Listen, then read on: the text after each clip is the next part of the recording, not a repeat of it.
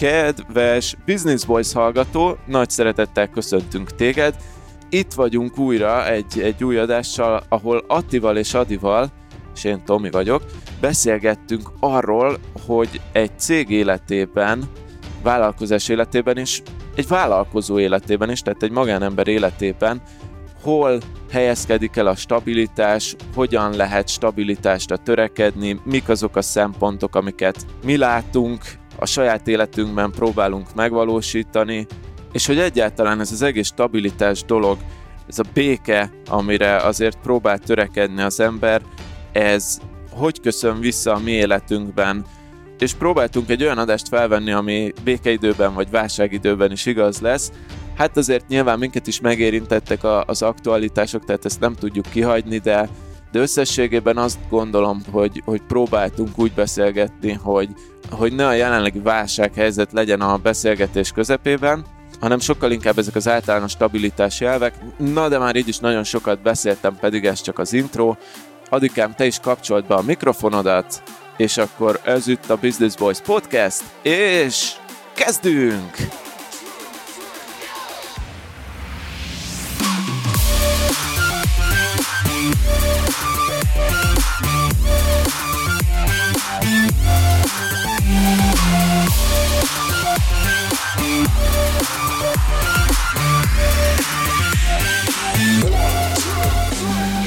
Üdvözlünk mindenkit! Sziasztok, kedves drága hallgatóink! Szia Tomi, ott a Zoom túloldalán. Szia Attila! Sziasztok! Üdvözlünk mindenkit a, a béke és stabilitás hullámhosszán. Mindenki jól van? Mindenki jól érzi magát? Abszolút. Így, hogy láttam a Tomit megint képernyőn keresztül, megint mosolyt csal az arcomra az új bajuszával. hát ez ilyen, most lehet kísérletezgetni a, az arcszörzettel, hogy bajusz, kecske szakál, pajesz. Na, hát most ez egy ilyen kis kedves adás lesz, szoktunk kedves adásokat tartani, ma azt gondoljuk, hogy a, ebben a helyzetben, amit nem mondunk ki, amit nem nevezünk nevén, abban a helyzetben a békére, a stabilitásra és a nyugalomra van szükség. Ez egyébként nem csak így egy podcast adásban fontos szerintünk, hanem úgy egyébként a magánéletben is. Amit itt látunk magunk körül, az, az elképesztő. Emberek dobálják el az agyukat, és erre sokszor megvan minden okuk is.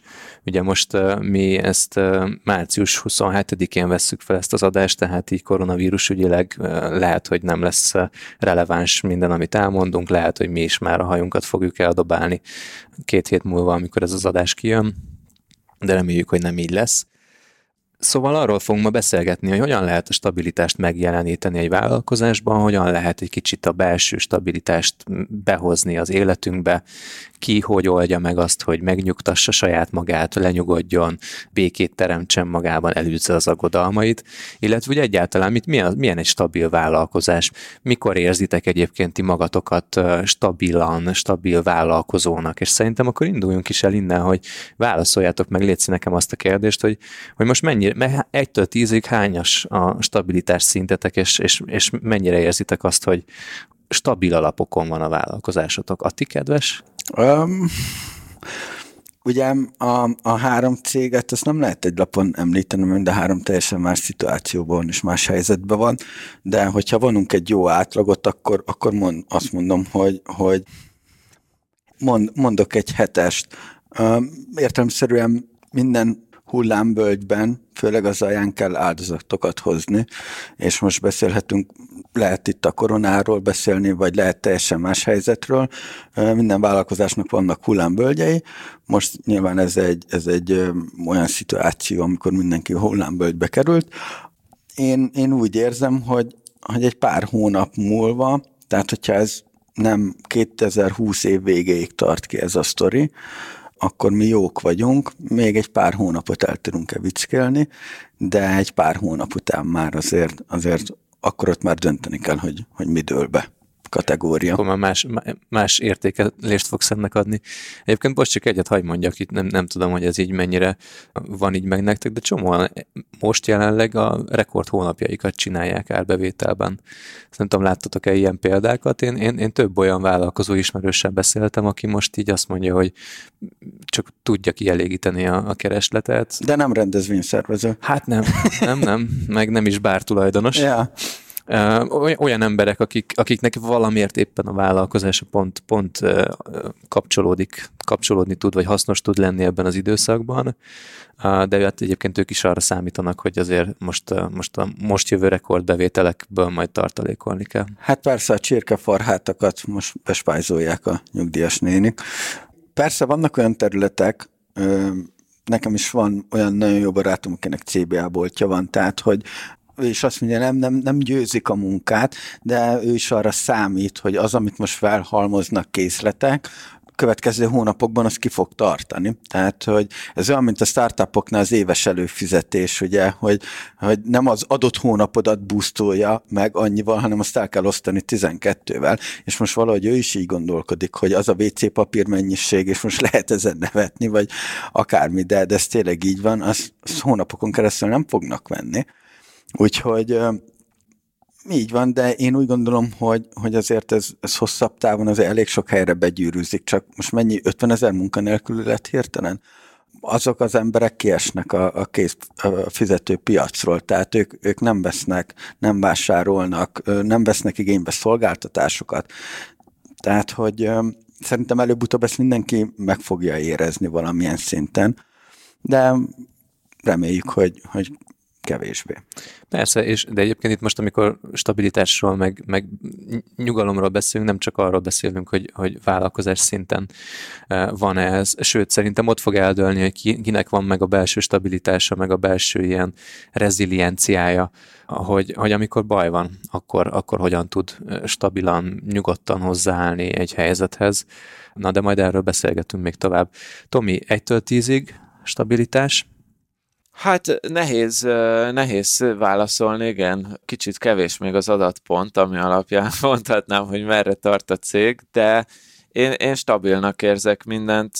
Talán nekem egy kicsit, a, amit, amiket már beszélgettünk, én, én azt látom, hogy egyrészt olyan szempontból szerencsés vagyok, hogy direktben nem érinti a, a jelenlegi uh, szitu az én bizniszemet, közvetve valószínűleg érinti, de egyenlőre én, én úgy látom, hogy úgy, úgy minden stabil, szóval eddig is stabil volt, szóval azért így nehéz úgy válaszolni erre a kérdésre, hogy most mennyire látott stabilnak, mert hogy szerintem ez a stabilitás, ez inkább egy ilyen hosszú távú dolog, szóval hogyha most jön egy szél és elfújja a tornyot, amit épít az ember, akkor, akkor az ugye akkor se volt stabil, amikor nem volt szél.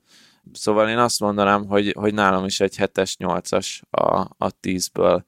Hát jó, jó, csak ez így, akkor, akkor nekem kell ezt, ezt úgy kipontosítanom, mert a te hetesed, meg az én hetesem, az, az nincs köszönő viszonyban. Nem is kell, szubjektív értékelést kértem. Ja, nem, nem, azért, nem azért mondom, csak tehát, hogy én nem arra készülök, hogy most valamilyen úton, módon a 501.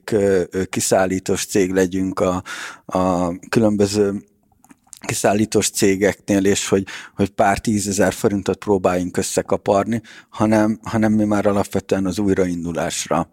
Mert annyi pénzt úgyse tudnánk keresni, és most lehet, hogy ilyen negatív vagyok, vagy akármi, de látjuk azt, hogy akik most mentek föl netpincére, voltra, stb., keresnek pénzt, de nem járnak előrébb, mint mi, és mi inkább, inkább az újraindulásra fókuszáltunk. És én erre mondtam a hetest, hogy mi tök jó díleket tudtunk már most kötni, mert most mindenki mesztelen, mindenki, mindenkivel egyszerűbb nem azt, hogy tárgyalni, hanem, hanem egyáltalán simogatni egymás hátát. Mert mindenki tudja azt, hogy minél jobban összefog a, a, a másikkal, annál könnyebben fog újraindulni. És ez a piac újraindulás szerintem egy, egy nagyon gyors sztori lesz.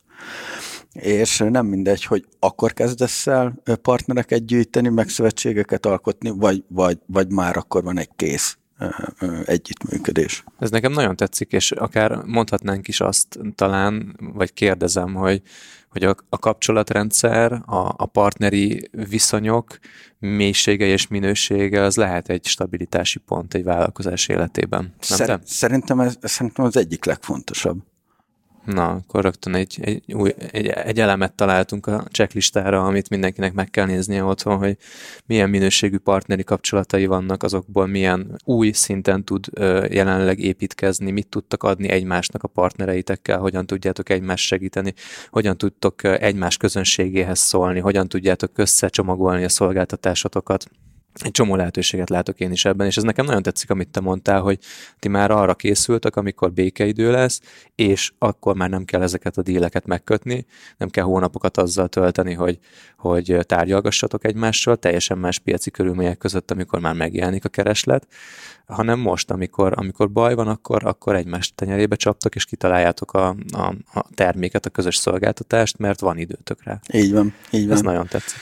Nagyon sokan lubickolnak most így a, a pocsolyába, vagy így a zavaros vízbe, és semmilyen területen, jó, hát a bárt érdemben ki se tudtuk nyitni, tehát tök fölösleges volt, és nem akartam Tibi atyának a célpontja lenni, ugye ő, ő szétszedett egy helyet, egy elég nívós helyet, akik, akik tényleg a több milliós profitot termelnek, és a pár százezer forintos sörös készletüket akarták kiárulni, számon kérte őket, hogy most komolyan. De, de a lényeg a lényeg, hogy én nem, nem érzem azt, hogy itt akárki is meg tudja mondani a tutit. Nyilván a 2008-as válság egy jó alapja lehet minden ilyen nagyobb volumenű fricskának, de azért szerintem elég, elég nehéz most, ha nem olyan ágazatban vagy, nagyon jól kijönni belőle, jelen pillanatban jó pénzt keresni.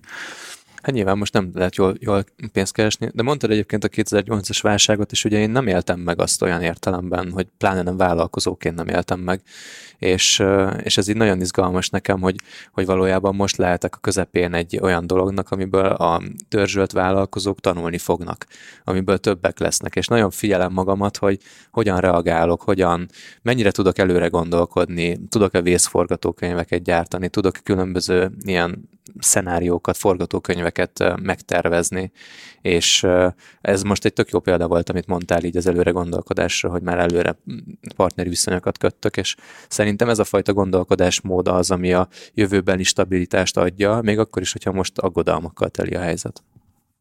Igen, a hosszú távú gondolkodás szerintem is a kulcsa az egész stabilitásnak. Én, én egy olyan hasonlat van előttem, tényleg, amit itt már az előbb próbáltam pedzegetni, aztán mindjárt Adit is megkérdezzük, hogy ő hanyasra Igen, pontozza én, én hallott, hallottam a hallgatók gondolkodását, hogy oké, okay, de az Adinál hányas a egytől tízig helyzet?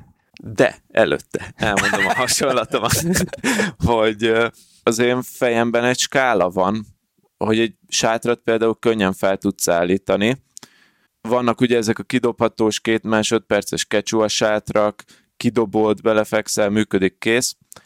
Meg lehet kőházat is építeni kő alapra, ami ugye sok meló évekig tarthat, meg kell vele szenvedni, sokáig nem nagyon tudsz még benne lakni, csak dolgozni kell vele, és ez valahogy a fejemben egy skála van, aminek az egyik végén van ez a sátor, ami pillanatok alatt elkészül, kiszolgál, de egy kisebb viharban már beázik, egy nagyobb vihar meg elfújja, és a skála másik vége meg a kőház, ami sokáig épül, sok munkával, de egy közepes viharban is stabilan áll. Persze meg a kettő között van mindenféle átmenet, faházak, könnyű, könnyű szerkezetes házak, stb. stb. És hogy én valami ilyesmit érzek a bizniszekben is, hogy az, aki eddig azon dolgozott, hogy kőházat építsen, tehát például nem volt nagyon eladósodva a cége vagy a vállalkozása, vannak tartalékai, valóban a minőségi szolgáltatásra fókuszált, és nem arra, hogy minél gyorsabban, minél több pénzt szedjen ki, minél több ügyfélből, hanem például bizalmat épített, szoros kapcsolatot, akár csak egy kisebb ügyfélkörrel, az valószínűleg stabilabban áll most a viharban is. Mondjuk nem azt mondom, mert most igazából nem vihar van, hanem ugye tornádó, tehát aki az epicentrumában van, annál sajnos még helyenként a kőházak is bomladoznak, vagy bomladozhatnak. Például mit tudom én a turisztikával foglalkozó bizniszeknél, ami ugye egy elég kézenfekvő, de amúgy igazából meg vannak hosteleket üzemeltető ismerőseim is, illetve van egy hostel, hosteleket üzemeltető ismerősöm, vagy ingatlan bérbeadással foglalkozó vállalkozó ismerősöm, és ők is azt mondták, hogy, hogy nagyon kemény évek jönnek most nekik, hogy visszahozzák magukat, és ez már most száz százalék, és években mérik a munkát, papíron kiszámolták, és években telik az, hogy ők visszahozzák magukat. Tehát sok, sok meló kell ahhoz, hogy minden helyre álljon nekik, ez már most látszik, de mivel vannak tartalékaik, ezért a lényeg, hogy még mindig áll a biznisz, és nem fújt el az első szél. Viszont az, aki évekig a sátor típusú bizniszt tolja, és akkor most ezt akár vegyük függetlenül is a mostani helyzettől, csak szerintem ez így általában igaz, hogy, hogy aki mindig rövid távra játszik, gyorsan meg akar gazdagodni, mit tudom én, például kizsigereli a munkaerőt, tehát a cégében dolgozó embereket, nem ad nekik elég nagy fizetést, meg szétdolgoztatja őket, vagy minden pénzt elver, gagyi dolgokat ad a vevőinek, stb. stb. Tehát ezek a sátrak általában már a kisebb viharokban is elsőként kezdenek el röpködni. És tényleg most tekintsünk is el ettől az egész koronavírus helyzettől, mert az átmeneti, és aki egy év múlva hallgatja ezt az adást, lehet, hogy nem is fogja érteni, hogy mit lamentálunk ennyit ezen, de az elv szerintem békeidőben meg viharban is ugyanaz, hogy hosszú távon gondolkozva lehet csak igazán stabil bizniszt építeni. Mondom ezt persze úgy, hogy az én vállalkozásom sem egy kőház, ne értsetek félre, illetve igazából nem is tudom, mert ahogy mondtam, egyenlőre engem elkerül a vihar szerencsére, szóval simán lehet, hogy nekem csak egy faházikom van, vagy egy könnyű szerket, szerkezetes házikom, és mondjuk, ha lenne egy tök más típusú válság, mondjuk mondok valamit teljesen szürreálisat és elképzelhetetlen, hogy elmegy az internet az egész világon, vagy csak 5 kilobájtal lehet letölteni mostantól, akkor az én videós oktatós bizniszem pont úgy nullára beesne, mint például a bárok bevétele mostanában. Például egy ilyenre nem lennék felkészülve, és, és persze ez a nehéz az egészben, hogy, hogy nem is nagyon lehet. De akkor is azt érzem, vagy úgy mondom, hogy inkább abban hiszek, és persze simán lehet, hogy teljesen rosszul látom, és majd javítsatok ki, hogy egy vállalkozásban a stabilitás egyik legfontosabb eleme a hosszú távon gondolkozás. Szerinted mi a vállalkozói értelemben vett kőháznak a, a, a, az analógiája, hogy hogyan lehet úgy, mik azok az elemek, amikre hosszú távon lehet építkezni, amikre bármikor lehet számítani, és akkor mondok egyet, az a, a meglévő közönség például, vagy meglévő elérés. Szerintem az az egyik legfontosabb. Pár éve még az általunk csak Mr. Wolfnak nevezett közismert marketing szakember blogán olvastam, hogy volt ez a story, és lehet, hogy csak egy városi legenda, meg lehet, hogy nem tökéletesen idézem, hogy volt egy New Yorki madam, akit letartóztatott a rendőrség, és lefoglalták a kis, hát nevezük escort szalonnak, tehát elvették ezt az escort szalonját tőle, őt pedig börtönbe akarták csukni, és végül egyébként nem sikerült, mert nem lett meg a legfőbb bizonyíték, a kis fekete notesze az ügyféllistával, és ezt viszont megtaláltam a neten, hogy állítólag ezt mondta ezzel kapcsolatban, és akkor ezt most felolvasom, hogy elvehetik a házamat, rám róhatnak egy akkora pénzbüntetést, hogy az egész vagyonomat elveszítem, lecsukhatják az összes lányomat, de ha megvan az ügyfeleim listája, akkor egy hónap alatt a semmiből újra felépítem a cégemet. Ha viszont elveszik az ügyféllistámat, akkor semmim sem marad. A sajnos az eredeti blogposztot nem találtam meg a Wolf Gábornál, pedig googliztam, de ha jól emlékszem, akkor ő is arra futtatta ki, hogy egy hűséges ügyfélkör, akiknek minőségi szolgáltatást nyújtottál, akivel jó a kapcsolatod, akivel bizalmi kapcsolat van, az, az felbecsülhetetlen és ez már ugye nem is a biznisz és biznisz közötti kapcsolat, vagy biznisz és ember közötti kapcsolat, hanem az ember és ember közötti. És most akkor ugorjunk le erről a madamos hasonlatról, hogy, hogy én is valahol ezt látom, hogy ha most nem lenne internet, akkor azok a diákok, akik az én kurzusaimat elvégezték, vagy akik ismernek, azok valószínűleg ugyanúgy bizalmat szavaznának nekem egy tantermi formában. Az egyetlen hátrány az most, az most például az lenne, ha ezt a gondolatkísérletet folytatom, hogy ők mondjuk így egy-egy ember van egy városban, tehát hogy nagyon nehéz lenne ebből tantermi képzést csinálni, de ezért nem tökéletes még az én bizniszem. Viszont gondolat lezárva, Adi, te hogy érzed a jelenlegi stabilitási faktorodat? Hát a mai napon, március 27-én ez egy 9-es, 10-es környéke egyébként. Komolyan? Aha, abszolút. És de figyelj, ez, ez, bocs, nem akarok közbevágni, de ez durvább stabilitás, mint mondjuk egy éve érezted ezt, amikor, amikor felmondtál, nem? És hozom is ezt a példát egyébként, hogy pont azért érzem most ezt a számot, mert hogy felmondtam.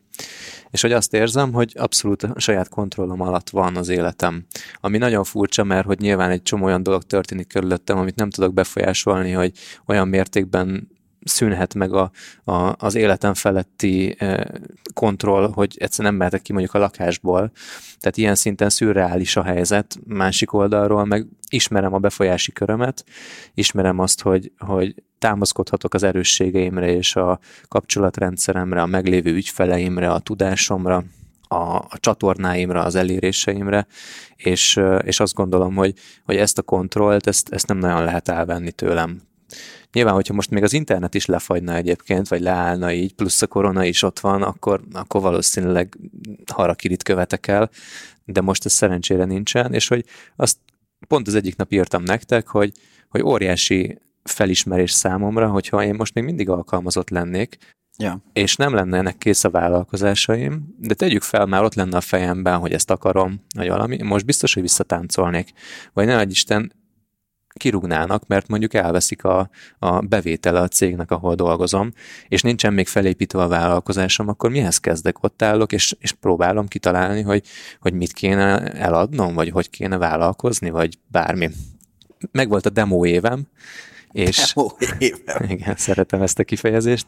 Meg volt a demo évem, és, és ez alatt a demo alatt elég sokat tanultam magamról, meg a vállalkozás fejlesztésről, és rohadtú állás vagyok azért, hogy ezt az egy évet, vagy másfél évet, am, amit így megtettem, azt gyakorlatilag egy folyamatosan felfelé ívelő gazdasági környezetben tehettem meg rohadtul sokat segített, úgyhogy megvan ez a kontrollérzetem, és emiatt stabilnak érzem magamat, meg a vállalkozásaimat. Most nyilván, hogyha lejjebb bontanám, akkor van egy-kettő ügyfél, aki mondjuk a coachingban elveszik. De például én most nagyon számítok arra, meg nagyon építek arra, hogy a meglévő ügyfelémnek sokkal, de sokkal többet adjak, mint amit elvárnak tőlem.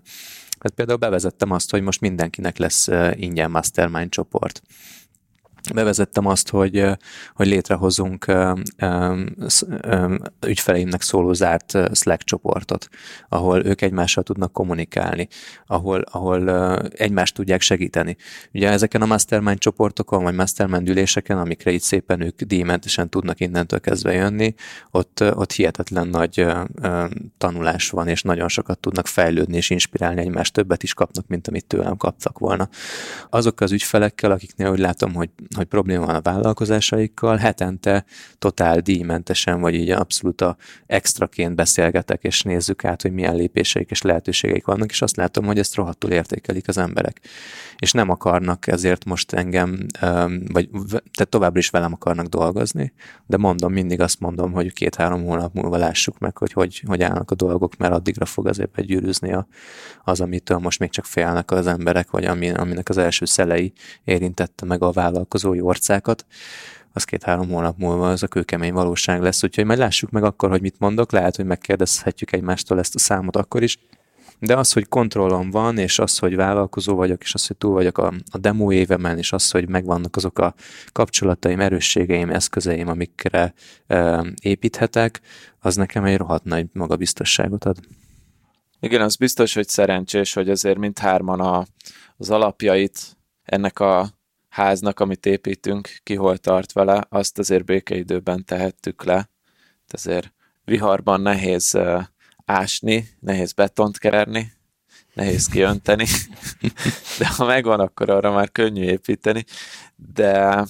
Hát én ezzel vitatkoznék egy kicsit, Tomi, ezzel a sátros és kőházas dolgoddal, mert alapvetően a bárnak az alapjait én nem most, tehát én azt nem raktam le. Tehát az, az nem volt meg.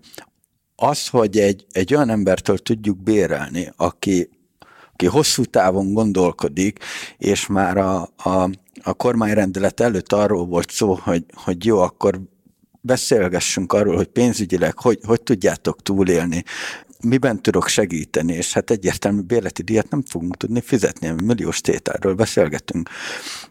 És ő ezt elfogadta, és, és elfogadta azt, hogy jó, akkor majd hosszú távon rendezzük ezeket a dolgokat. Ezzel szemben ott van a konyha, aminek megvolt az alapja, és nagyon, nagyon jó számokat produkáltunk, már fajnul átbillentünk, de ott meg a tulajdonos nem magyar, és nem is akart arról hallani, hogy mi nem fizetünk bérleti díjat. Ő, ő konkrétan ki akart minket rakni.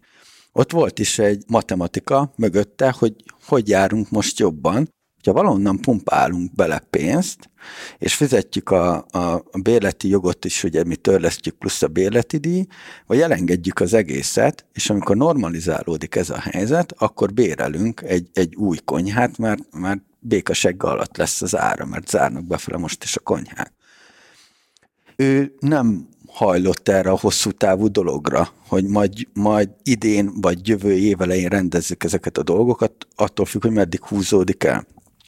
És egy, főleg egy kezdővállalkozó, vagy egy, vagy egy egy-két éves vállalkozás, ő nem tud egyből egy kőházat építeni. És hogyha kőházakról beszélünk, hotelek is dőltek be. Te, tehát, hogy, hogy, hogy azért én nem hiszem azt, hogy van olyan vállalkozás úgy unblock a világon, ami nem jöhet egy olyan ö, esemény, ami ö, nem, nem rázná meg, vagy ne dőtené be. Én, én ezt így gondolom, és mire a sátortól eljutsz a kőházig, igen, ott, ott kell egy építkezés, ebben egyetértek, de, de szerintem mindennek megvan a, a maga ördöge, és pár éven keresztül biztos, hogy egyre erősebb sátrad lesz, mire, mire eljutsz egy kőházig.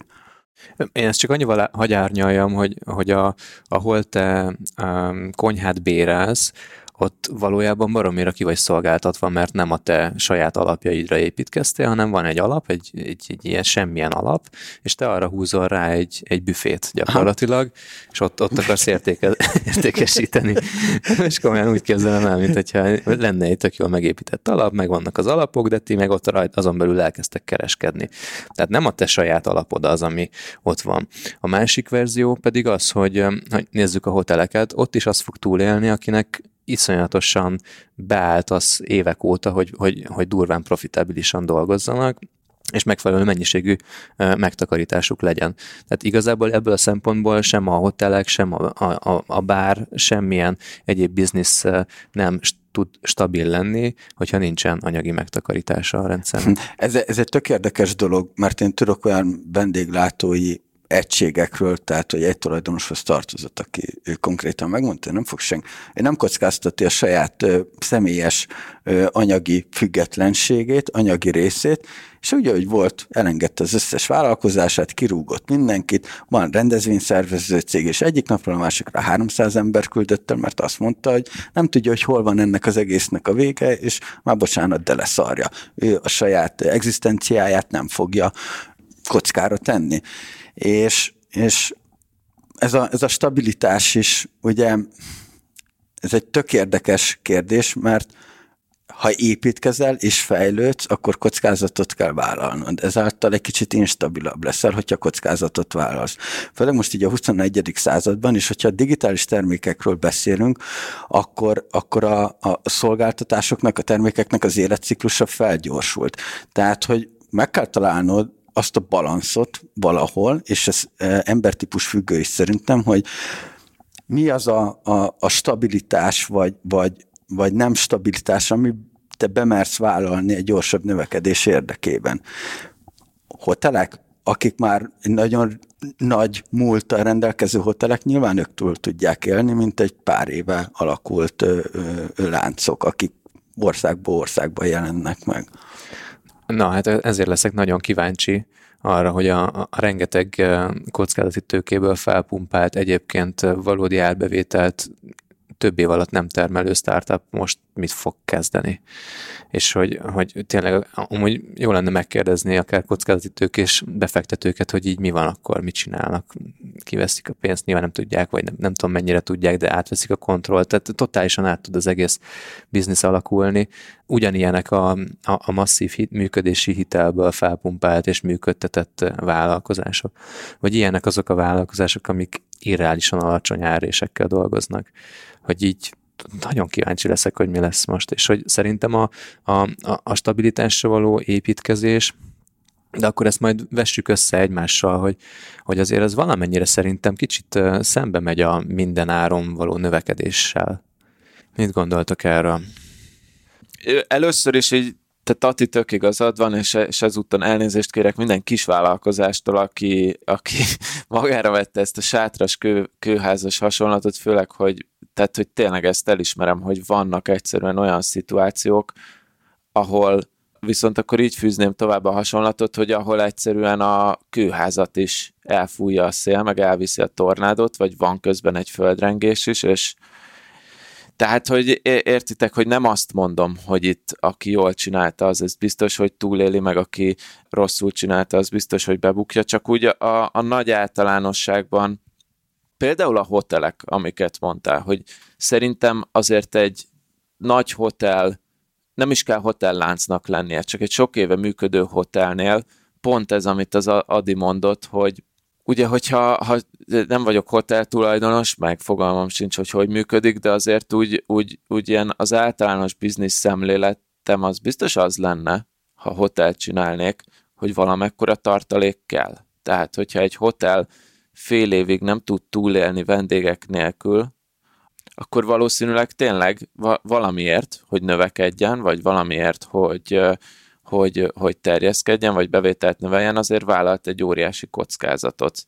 És van, hogy, hogy nem vállalt olyan nagy kockázatot, és mégis bebukja, az, az szívás, bár azt gondolom, hogy ez a piacgazdaságnak a része, és, és valahol ezt így jónak tartom, nem akarok politikát belekeverni, de hogy amikor irreális piaci helyzetek vannak, akkor az állam is bele tud szólni, és tud segíteni az ilyen vállalkozásoknak, de szerintem ez most jelen esetben maximálisan megtörtént, így viszont a legtöbb cégnek, tehát még egyszer mondom, hogy, hogy mindenki értse azt, hogyha ő kivétel, de szerintem a legtöbb cégnek, akinek, aki tudott tartalékot építeni, és nem, nem vállalt szürreális kockázatokat, vagy nagy kockázatokat, azoknak szerintem legalábbis pár hónapot azt túl kéne élnie nulla bevétellel is és aztán oké, okay, ha ez egy évig tart, az megint egy más szituáció, tehát az, az, a, a, az szörnyűséges lenne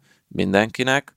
Talán, talán itt, itt jó példa lehet, hogy a, a stabilitást egy kicsit ízlelgessük és boncolgassuk, hogy azt szerintetek egy, és maradjunk a hoteles példánál, mert ez szerintem most itt tök jó, hogy az, egy, az a cég stabile, mert most nyilván a vendégek száma megcsappant van, amely be is zárt.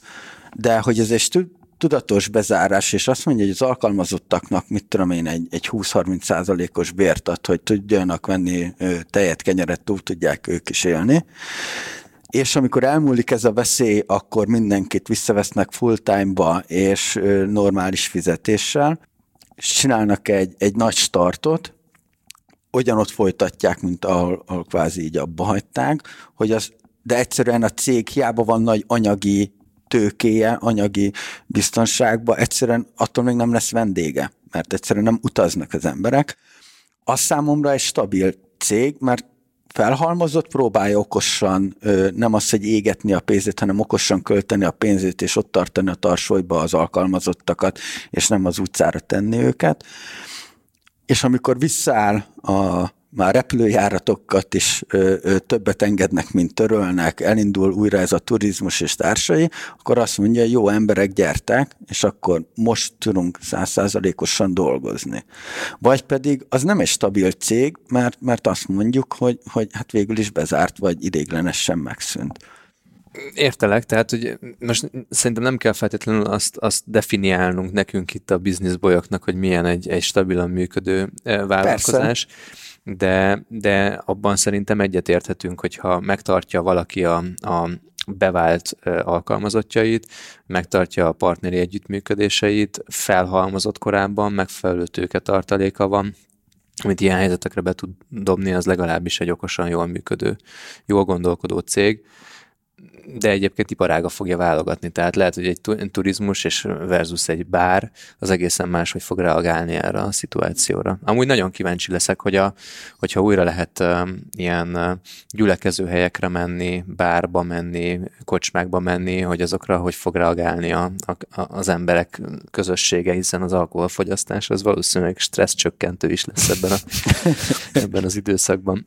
Na, de mit szóltok, bástyáim, hogyha átlépünk arra, hogy, hogy, hogy, hogy mitől lehet úgy egyébként magánemberként is kicsit stabilitást érezni ebbe az időszakban, hogy megnyugodni egy picit? Ez, ez egy ilyen spirituális téma, ez, ez neked fog jól állni. Adi. Igen, hát nagyon sokat kell meditálni.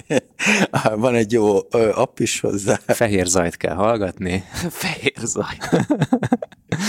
Nem, de komolyan így, így um, hogyha szétválasztjuk azt, hogy, hogy kívülről milyen hatások érnek minket, attól még elképzelhető, hogy egyébként belül lehet stabilitást találni. És tudom, hogy egy mondatom belül kétszer mondtam, hogy egyébként. Igen, meg előtte is jó sokszor mondtad. De ne, ezt nem kell tudnom. De szerintem jó, ha tudod, mert akkor legalább figyelsz. De most legalább észrevettem.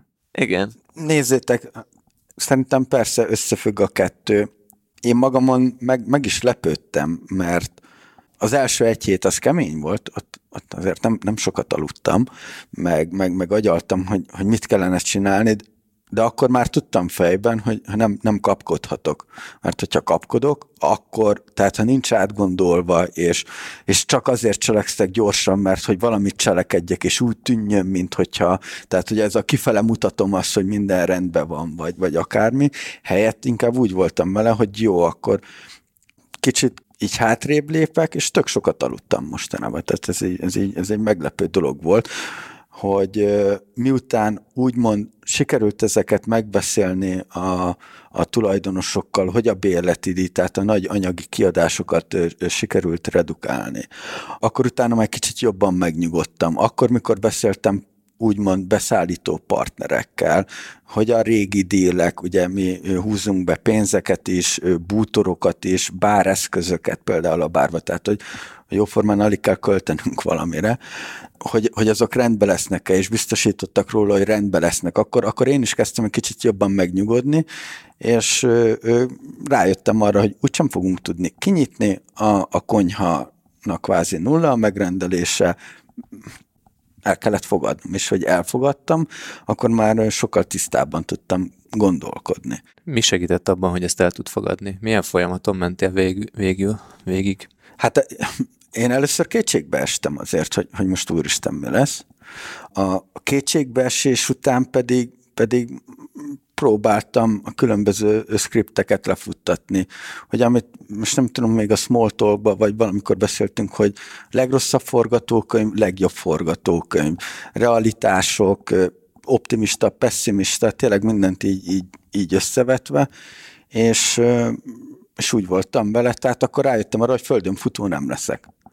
Hm. Tehát, hogy azért a fejlesztő cég mindenféleképpen megmarad, ha a konyhától meg a bártól meg kell válni, hát jó, akkor, akkor, akkor el tudom engedni. De nem fogom a prioritásokat, mit fogok legelőször elengedni.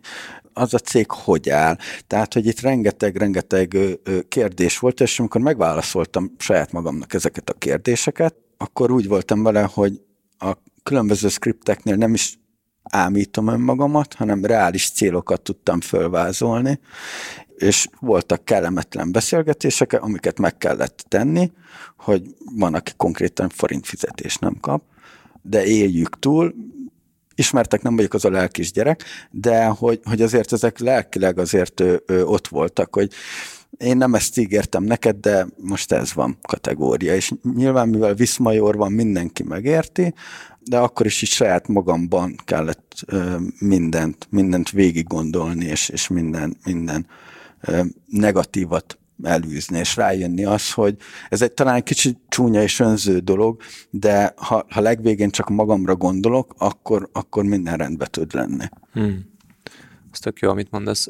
Én is azt láttam, hogy így beszélgettem az ügyfeleimmel, különböző cégméretek mellett dolgoznak, hogy mind, mindegyiknél azt láttam, hogy amint végig tudták gondolni azt, hogy milyen kimenetelek vannak, amint azok a kérdések, amiket egyenlőre nyitva hagytak a fejükben, azokat megválaszolták, vagy találtak rá egy legalább elfogadható választ, onnantól kezdve átálltak egy ilyen cselekvő üzemmódba.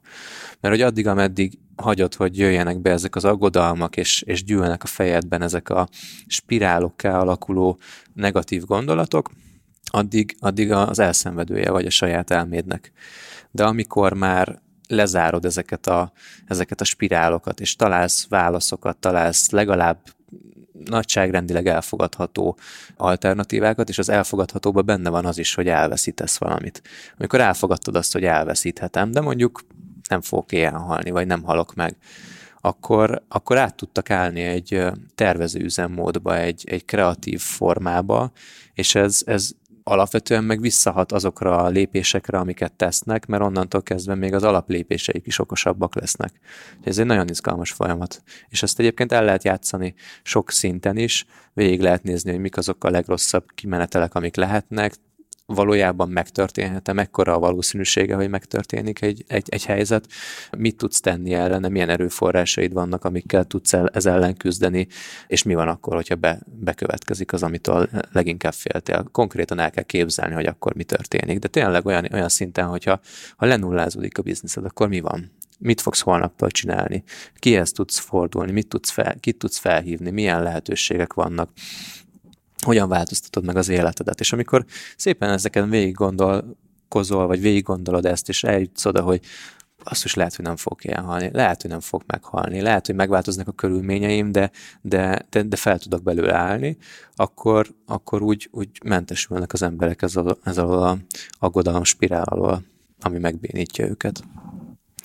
Tamás, neked milyen, milyen eszközeid vannak, kérlek arra, hogy, hogy, hogy egy kicsit így az aggodalmaidat elűzd, és hogy, hogy visszahoz magadba a nyugalmat és a békét a meditáción. Először hagyd reagáljak arra, amit az Ati mondott, hogy, hogy azért nehéz szétválasztani ezt a magánember stabilitása, meg a te személyes stabilitásodat, meg a biznisz stabilitást, meg nem is lehet szerintem, mert hogy azért minden bizniszt egy ember vezet, és hogyha ha van valaki, akinek alapból egy, egy olyan vállalkozása van, amit rosszul érint a válság, és ő, mint magánember sem stabil. Tehát beszéljünk csak a pénzről, mert az a legegyszerűbb rész. Tehát beszéljünk arról, hogy mondjuk a, a cége az pénzügyileg nem bír ki egy, két, három, négy hónapot egy ilyen válságban, hogyha nulla bevétele van, és a, ami még rosszabb, meg még nehezebb az az, hogyha magánemberként sincsenek megtakarításai, hanem száz százalékban hétről hétre ebből a cégből élt, vagy esetleg nincs egy másik cége, ami a megélhetését fedezi, hogyha ha ez a cége bedől, akkor az sokkal nehezebben, nem az, hogy nehezebben, hanem az tök negatívan fog arra hatni, hogy hogy tud a bizniszről gondolkozni, és, és ez valószínűleg ez vezet ahhoz a, a spirálhoz, amit a, az Adi is mondott. Szóval én, én, én azért gondolom, hogy például az Atti nagyon jól csinálja a dolgokat, mert ő, ő neki ez a stabilitása, amit tehát ugye kérdeztük tőle kb. az első részében, vagy a második részében a, a podcastnek, hogy ugyan miért ugrik bele egy ennyire tök más világba, mint az online világ, amit csinált, amikor rizikós, és ugye itt pont arról van szó, hogy hogy igazából ő diversifikálta is azt, hogy, hogy mivel foglalkozik, és az előző példámhoz kapcsolódva, ha most az internet menne el, akkor az Atti, Atti ugyanúgy rendben lenne, mint személyesen, legalábbis, most lehet, hogy egyik-másik vállalkozása éppen nehezebben, hogy ő ugyanúgy rendben lenne, mint ember, mert van, van olyan vállalkozása is, ahol, ami nem ez, nem ez a kulcs, és ne, nekem ez, amit ti hónapok óta mondtok, meg a, a biznisz eleje mondtok, hogy több lábon állás, diversifikálás, az, és én mindig mondtam, hogy nem, nem, nem, azt talán én, én itt most, most érzem visszaigazolva egy ilyen helyzetben, hogy a, amit ti mondotok, hogy bizony ez a több lábon állás ezért nem olyan nagyon rossz dolog. Köszönjük szépen. Megkaptuk a buk, buksisimit a Ah, Hallod, Tomitól. Ati megérte ezt az elmúlt egy év, amit így ilyen őrült tempóba toltunk le. És majd amikor a csapatépítésről is ezt fogja mondani. hát akkor Hoppá, hoppá, hoppá. Nem is olyan rossz dolog csapattal dolgozni. Amúgy arról egy másik adásban egy másik sztori majd lesz, mert ott is megkövetlek majd titeket, de az, az nem idevág. Én egy, most, most olyan a gondolatnál, amikor majd, hogyha még folytatod, én most egy pisi szünetet szeretnék. Ó, én is pont azt szerettem volna Akkor mondani. nyomás, nyomás, fiatalok. Kedves hallgatóink, most műsor ajánlókat sugárzunk. Halottnak a Coach Podcast. Kiégés, kiégés megelőzése, mindenféle egyéb érdekes nemzetközi gondolatok, egyenesen Svédországból, egy magyar szemével, Bán Andrással. Bán András nem mellesleg a Business Boys Podcast vendége is volt nemrég. Bibibi Business Boys Podcast! Magyarország első számú és egyetlen igazi business podcastje. Hallgassd meg Adi, Ati és Tomi heti rituáléját. Ez itt a Business Boys Podcast. Hölgyeim és uraim, műsorajánlót hallottak. Na szóval az volt a kérdésed, Adi, ugye az eredeti kérdés, hogy én, én nekem miből jön ez a lelki nyugalom, vagy stabilitás, vagy nem Igen, tudom még meg, hogy van-e Hát- egyáltalán. Na, meg hogyan tudod ezt erősíteni magadban? Nem tudom, én nem vagyok egy ilyen stresszelős típus, de, de, de szoktam. Szóval uh, ezt talán mondtam már adásban példaként, de mondjuk nekem volt egy olyan, amikor a leges-legelső kurzusomat fölvettem, meg emlékszem, és, és akkor ugye nem volt nagyon sok félretett pénzünk, nem jött még bevétel, és az alapból egy ilyen alap stressz szituáció, csak hogy így, ha visszaemlékszem rá, és ez a 6 hetes kurzus, meg ráadásul mellett egy nagyon intenzív munka is volt, ami ugye ez amúgy az a kurzus, amiből a mai napig így a, a bevételeimnek mondjuk egy 50 százaléka körülbelül jön, legalábbis így 2020-ban azt projektálom, tehát ez egy nagyon fontos projekt volt, viszont amikor elkezdtem, addig, akkor csak munka volt vele, és alig jött belőle bevétel, amikor felvettem, és volt egy olyan szakasz, amikor már tényleg ilyen napi 12 órákat dolgoztam vele már három hete, vagy négy hete, hogy egyszerűen úgy bestresszeltem, és annyira nem, nem, nem is stresszt éreztem, hanem egy ilyen belső feszültséget, egy, egy, egy ilyen nyomást, amit nem, nem tudom, hogy mi a pontos megnevezése, de ami már a, nem az a kellemes stressz, amitől jobban dolgozol, hanem ami lebénít. És azt csináltam, hogy volt egy haverom, aki akkoriban így nagyon nyomatta a meditációt, meg volt egy apja, és akkor pont fönn volt a telefonomon, és akkor gondoltam, hogy na, akkor ennek adok egyet, hogy, hogy, hogy mi lesz, és volt benne egy ilyen stresszűző, nem stresszűző, mi volt a neve? Valami produktivitás stressz meditáció, és, és ezt letoltam, az egy ilyen 20 perces meditáció volt, és az segített időlegesen mondjuk egy hétre egy rendbe tenni. Nem ezt a stresszt és menedzselhető Egy hozni. meditáció, vagy egy meditálás?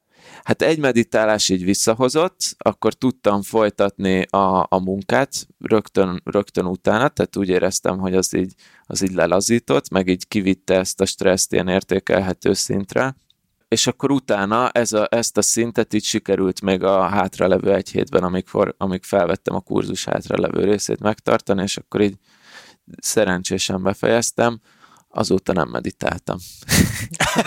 Ni- Nincs rá szükséged. Igen, Ennyi. igen. Ez baromi jó. Hát ezt, e- ezt már valamilyen szinten mesélted, de ennyire nem állt össze a matek, hogy, hogy, hogy, hogy konkrétan jutalékot kéne kérnem a teljes 2019 és, és 20-as árbevételedből. Igen, ezt csak azért mondtam, mert hogy, hogy, hogy szerintem, tehát, hogy ennyire direktbe így, így talán nem hallottál, hogy valakinek ekkorát segített a mediteből egy, egy ennyire kis, kis dologgal, de nekem az ott egy nagy segítség volt. De, de nem vagyok meditálós, bevallom, mert hogy ezt a meditációt én akkor is ilyen tünetkezelésnek használtam, és tudom azt, hogy mondjuk egy meditáció, hogyha valaki rendszeresen csinálja, az nem csak tünetkezelés lehet, hanem, hanem konkrétan az ember lelkének a rendberakása, de nekem sok sokkal inkább valahogy onnan jön ez a biztonságérzet, meg a stabilitás, ha most így visszaugrunk tényleg az eredeti kérdésre, hogy, hogy azt érzem én is, hogy a lakhatásom, az, hogy tudok enni, meg úgy nagyjából az egészségem is, az, meg természetesen ezzel együtt, amikor azt mondom, hogy én akkor az egész családomért értem, tehát hogy a, a családunk lakhatása, a gyerek lakhatása, a gyerektáplálkozás, az egészség, az, az nincs veszélyben. Így minden, még a legrosszabb esetben is tudjuk biztosítani, és, és emellett nyilván szarérzés lenne, hogyha mondjuk így a, a cég bedőlne, mert és elsöpörne mindent, de tudom azt, hogy mondjuk van egy olyan készség csomagom, amit így az évek során kifejlesztettem, hogyha most ez a cég bedőlne, akkor valószínűleg x idő alatt, amíg kifutunk a tartalékainkból, meg amíg biztonságban érzem a családi hátteret, meg mindent, az alatt tudnék újra kezdeni valamit a semmiből. És ez, ez ad egyfajta lelki stabilitást, és ahogy mondtam, ez visszahat a céges stabilitásra is. Tehát ez itt emiatt nincs olyan, hogy nem kapkodok, nem de amúgy csak ezt elmondom, hogy online kurzusozásnál én benne vagyok egy-két ilyen online kurzusos fórumban, és nagyon sokan elindultak abba az irányba, hogy oké, okay, most sokan vannak otthon, kiszórunk egy csomó kedvezményt nekik, hogy most akkor lecsapjunk a vásárlásokra, hogy az emberek vásárolni akarnak, meg nyilván mindenkiben van egy olyan félelem, ami bennem is megvan, hogy most hiába vannak otthon, az emberek nem akarnak online kurzusra költeni, mert tehát a túlélésükre akarnak félretenni, ami szerintem egy tök oké, okay, meg tök normális dolog. Tehát én, én nem, akarok, nem akarok egy ilyen szituációt se kihasználni, se félelemből valami olyan dologba belemenni, ami hosszú távon nem jó, hanem, hanem pont azért, mert megvan ez a, ez a, a biztonságérzet személyesen, így, így biznisz szinten is azt érzem, hogy, hogy, hogy nem kell kapkodni, meg nem kell olyan dolgokat csinálni és ez bevallom, hogy nekem így mióta tart ez a szituáció, ez, ez, így, ez így az első pillanattól így van, tehát hogy nekem nem volt ilyen ö, kétségbeesés. Nyilván azért is, mert hogy tudtam, hogy egy olyan bizniszben vagyok, ezt elmondom még utoljára most, de hogy, hogy kevésbé fogja érinteni, de, de azért azt is tudom, hogy e, ezt, ezt fogja érinteni. Szóval, hogy szerintem az én bizniszemet is negatívan fogja érinteni, de, Tomi, nem gondoltam volna, hogy ebben az adásban te fogsz először meditálós példát hozni a, a, a nyugalom megteremtésére, de jó érzés volt ezt hallani. Ezt egyszer el akartam, egyszer el akartam mondani uh, adásban, bár személyesen neked valóban így, így már említettem, de az gyak, nekem bentről az egy krízis helyzet volt, amiben ez segített, pont. Szóval ott nem mehettem volna futni vagy úszni, szerintem az nem segített volna ennyire, mint a, az ott. Az ott úgy rendben volt, pont. Na, tök jó. Um, én, én gondolkoztam ezen a kérdésen, hogy nekem mi ad ö, ö, belső magabiztosságot, és nagyon sok jó gondolatot mondtál, amit ö, magamnál is érzek. Tehát, hogyha mondjuk anyagilag nem érezném azt, hogy biztonságban vagyok, akkor akkor lehet, hogy minden, mindent másképp gondolnék most. Ilyenkor, ilyenkor úgy érzem egyébként, most, most ebben pont abban az ilyen brutális hála állapotban vagyok, hogy rohadtul áldom saját magamat, hogy az elmúlt egy évben három vállalkozást építettem párhuzamosan, és, és tényleg baromi sokat dolgoztam. Tehát olyan szinten boldog vagyok saját magam nem is tudom, bevállalossága miatt, ami ott akkoriban fókusztalanságnak is tűnt, vagy akkoriban tűnt önmagam szétégetésének, vagy valami. Tehát ez most olyan szintű biztonságot ad nekem így belül, hogy az elképesztő. De mindig ott van a disclaimer, hogy két-három hónap múlva is nézzük ezt meg. És ezért most azt tudom mondani, építkezve arra, hogy a Tomi is mondta, hogy tudom azt, hogy a következő időszakban mondjuk így nem halunk éhen, meg így akkor is, hogy jók vagyunk, hogyha nincsen bevétel, vagy akkor is jók vagyunk, hogyha csak a worst case szenárió szerinti bevételünk jön, tehát a legrosszabb esetőség szerinti eh, bevételt tudom produkálni az is fedezni fogja a, a, a kiadásainkat, anélkül, hogy durván vissza kéne vennünk az életstílusunkból. Ha ez nem lenne, akkor így, eh, akkor nagy kaki lenne, de hogy egyébként eh, most azt gondolom, hogy ha ebben a helyzetben én elveszíteném egy kicsit a, az erőmet, meg a stabilitásomat, akkor, akkor két dolog tudna nagyon segíteni. Az egyik az, hogy, hogy tisztázom saját magamban azokat az erősségeimet és erőforrásaimat, amik rendelkezésre állnak, amikre lehet építeni.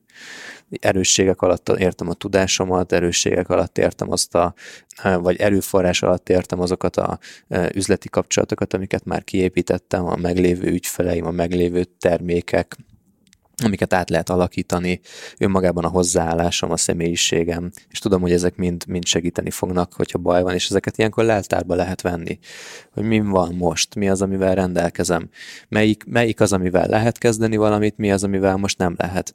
És valójában arra jutok, hogy nagyjából minden, ami bennem van, ami erősség, az, az most felhasználható, és akkor ilyenkor ez baromi megnyugtató tud lenni. A másik nagy dolog, ami viszont szinte mindig akár mondjuk így a meditációnál is jobban visszahoz az életbe, az a, az a meglévő kapcsolataim, a kapcsolattartás olyan emberekkel, akik inspirálóak, és akik segítenek, és um, egy mastermind ülés például, vagy egyáltalán önmagában egy beszélgetés egy coaching ügyféllel, akivel jóban vagyunk, és inspiráljuk egymást meglévő üzleti értelemben vett barátokkal beszélgetések. Ezek olyan szinten tudnak rendbe rakni, hogy mint semmi más. Ez elképesztő. És akkor ott van nyilván, ami, amiről még nem beszéltünk, de a, a háttér, a családnak a, a biztonsága, vagy megléte az, hogy, hogy van egy párkapcsolatod, amivel tudod, hogy, hogy, hogy ha a legnagyobb krízis is lenne, akkor az ott lesz, és, és az segít.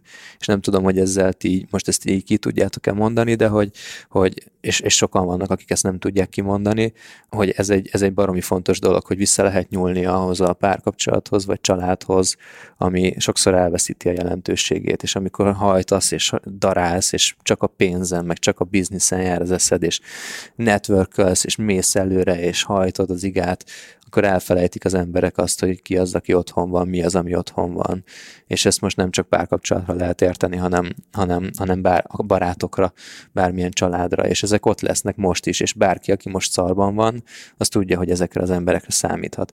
Na de azok, akiknek viszont ez nem volt soha fontos, akik nem tettek erre prioritást, akik nem építették és gondozták a, a kapcsolataikat, a barátságaikat, a családjukat, akik nem voltak megbízhatóak, azok most most, most, most ki fog derülni, nagyon sokat tanulnak ebből, és újra alapozhatják az egészet.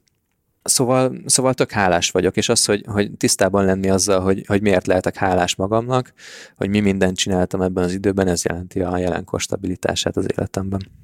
Igen. Nem, nem tudom, valahogy bennem így a stabilitással kapcsolatban több ilyen, de nagyon nehéz megfogni ezt a témát.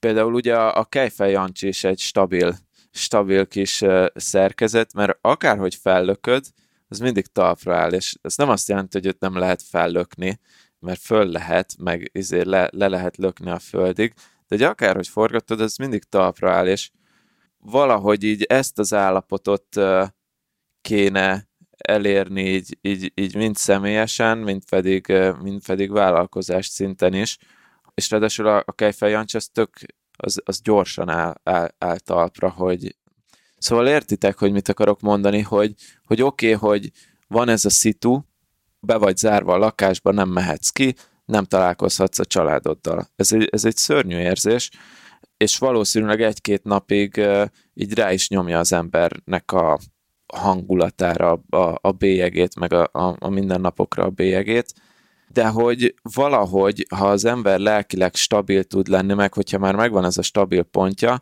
akkor hirtelen fel kell tudnia állni, és, és meglátni azt, hogy, hogy mik ebben a jó dolgok. És hogyha most azért nekem is az van, hogy kicsit könnyebb helyzetben vagyok, nyilván hiányoznak a barátaim, hiányzik a, a családom, tehát mi mondjuk a szüleinket most nem látogatjuk ebben a helyzetben, de olyan szempontból szerencsés vagyok, hogy egy, együtt lakunk, ugye feleségemmel, lányommal, tehát velük így, így ott vagyunk egymásnak, de, de hogy a, akkor is, hogyha az ember így egyedül van, vagy, vagy így elveszíti ezeket a személyes kapcsolatokat, legalábbis nyilván online lehet találkozni, de az azért nem ugyanaz, akkor is például szerintem egy jó ilyen Kejfej Jancsi hozzáállás az az, amit én is próbálok gyakorolni, hogy akkor, a, hogy akkor itt saját magára több ideje marad az embernek, és akkor felfedezni, meg időt szánni azokat a belső értékekre, am, amikre eddig nem volt idő. Mondjuk én, én most egy annyi, hogy próbálok többet olvasni, meg bár múlt héten kificamítottam a bokámat, de most már vissza fogok menni uh, futni, és elkezdek újra futni. Szóval ilyesmikre gondolok, és most ezek apró dolgok, de ezek szerintem tudnak adni, meg tudnak segíteni az ember stabilitásán.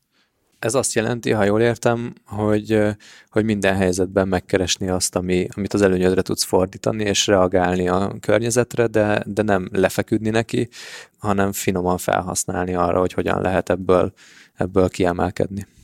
Hát aha, me- megtalálni úgy mindenben a jót. Szerintem sok olyan, olyan érték fog felértékelődni.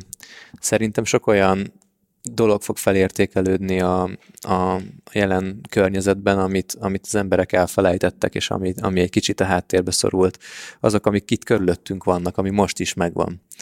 Azoknak az értékelése és azoknak a, az észrevétele hogy, hogy hol van meg a szeretet az ember életében, hol kapja meg a figyelmet, hol tud ö, egy, valakire számítani, és ez sok mindenfajta szinten meg fog jelenni.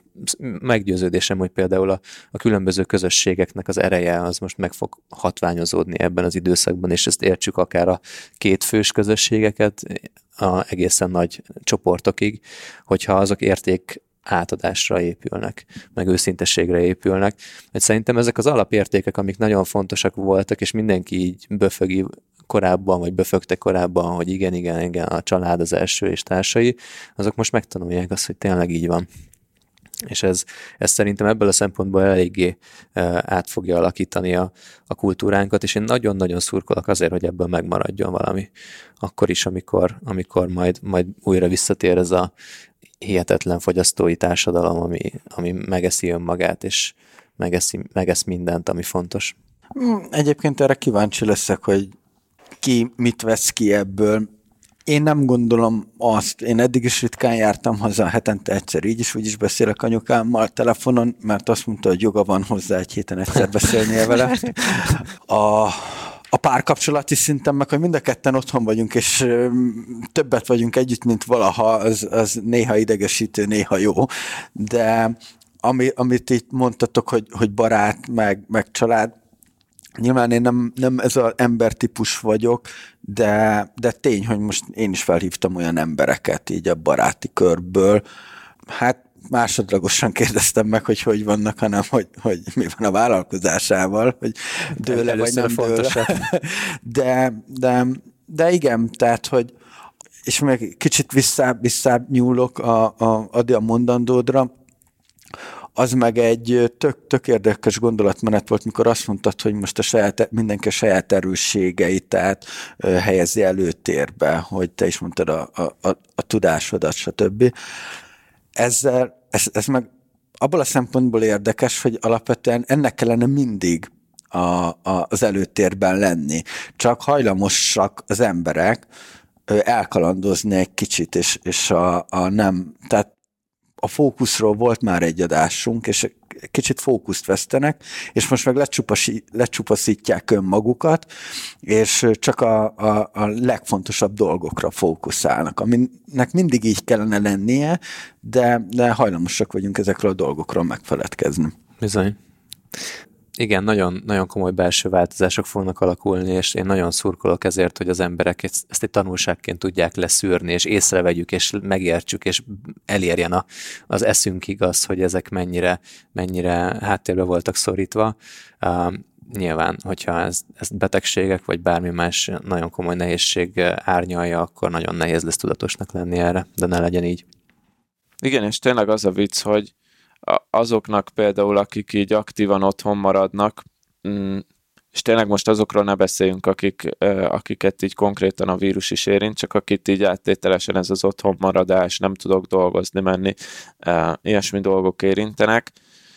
Vagy inkább mondom magamra vonatkozva, hogy így, hogy én, én nem járok be dolgozni, meg nem tudunk találkozni a családdal, meg a barátokkal, kb. olyan, hogy, hogy lefeleződtek azok a dolgok, amiket tudok csinálni, itt darabszámra, meg időre, nem tudok eljárni úszni, vagy konditerembe, vagy akármi, amit most szívesen csinálnék, és így hirtelen a másik fele a dolgoknak, amik meg még mindig elérhetőek, ott így kitágult a, a, a világ valahogy, vagy így lett tér ezeknek a dolgoknak, és, és azokat pedig ott, amik így, így kicsit kevésbé tűntek fontosabbnak, amikor így mindenre volt lehetőség, azok így, így hirtelen kaptak egy lehetőséget, és így fel tudja fedezni az ember. És ez azért érdekes, mert hogy pont egy csomó olyan dolog, tehát így specifikusan pont egy csomó olyan dolog ez, ami, ami inkább ilyen introvertált dolog, a, hát ugye a bezártság jellege miatt, és mindegy, ez, ez, ez csak izgalmas, nem tudom, hogy hova fog ez kifutni mondjuk egy-két hónap alatt, meg lehet, hogy egy-két hónap alatt ez már nagyon unalmas lesz, de most még azért van ennek egy, egy izgalmas része, hogy mit tud kezdeni az ember magával. Igen, én várom egyébként azt, hogy az emberek kiszabaduljanak, és, és próbáljanak lazítani, és szórakozni egy kicsit. Ígyanak egy kis alkoholt a bárban, értem én. De, de látszódik, és tökre vicces, hogy tehát az emberek nem szeretik ezt a bezártságot. Oké, okay, ha most így a koronavírusnak a intézkedéseit egy kicsit így kiemeljük a végén, tehát azért az emberek nem, nem, nem, nem, nem szeretik, hogyha korlátozzák őket így a, így a mozgásukban, és oké, okay, hogy a digitalizáció itt van, de, de azért nagyon érződik az embereken, hogy ez egy fura, fura, fura szituáció, és, és kicsit kellemetlen mindenkinek. De közben meg tökre, tökre izgalmas, hogy milyen, milyen kíváncsi leszek, hogy milyen innovációk fognak ezáltal kijönni. Ugye ezt sokan mondták már, és utána gondolkoztam el én is ezen, hogy, hogy például a 2008-ban indult az Airbnb, most meg az Airbnb-t hogy megvágta ez az egész?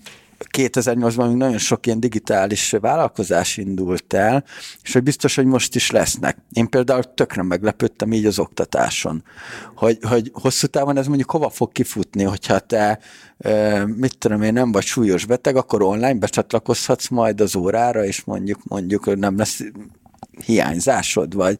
Tehát, hogy ez nagyon, nagyon sok kérdést felvet. Hát igen, hogyha már itt tartunk, akkor az, hogy a magyar eh, oktatásban a digitalizáció meg tud-e jelenni, és hogy elő, előre tud-e törni. Hát más országokban, akár Európában, Észak-Európában sokkal elő, előrébb járnak ezeken a szinteken, és itt, itt valójában nem az van, hogy dönt, nem volt egy döntési helyzetük a, a, az oktatásban szereplőknek, hogy bevezetnek-e vagy nem ilyen eszközöket, hanem muszáj volt. És kíváncsi vagyok, hogy rájönnek-e ezeknek a szépségére, vagy, vagy éppen ne, Isten a hátrányai is megmutatkoznak ennek.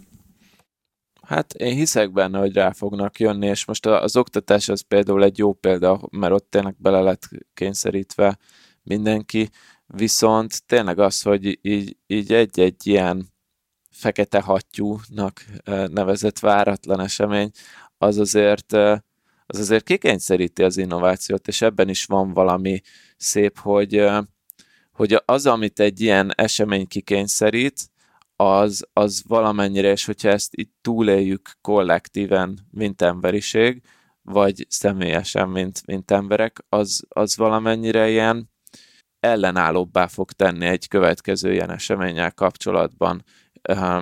Kevésbé lesz törékeny maga az emberiség, pont azért, mert egyszer már talált megoldást egy ilyenre, és akkor meg lesz mindenkiben a bizalom, hogy még egyszer fog találni, még egyszer fog találni, még egyszer fog találni, még akkor is, ha esetleg valami tök más típusú lesz a következő pofon, mit tudom én, tíz év múlva. Ja, ja. És az biztos, hogy most tisztul a piac minden területen. um, Egyébként ezt nagyon sok helyről hallottam, úristen, akinek nem volt normális vállalkozása, az most bedölt, meg ilyenek. Szerintem, szerintem ez, ez nem igaz, mert igenis jó vállalkozások is dőltek már be, akik hosszú éveken keresztül ő, említettem példaként megint ezt a 300 fős rendezvényszervező céget, ők éveken keresztül egy pluszos vállalkozás volt, csak a tulajdonos nem vállalta azt a kockázatot, mert nem látta, hogy mikor lesz ennek vége, és azt mondta, hogy akkor ő, ő, ő ezt elengedi.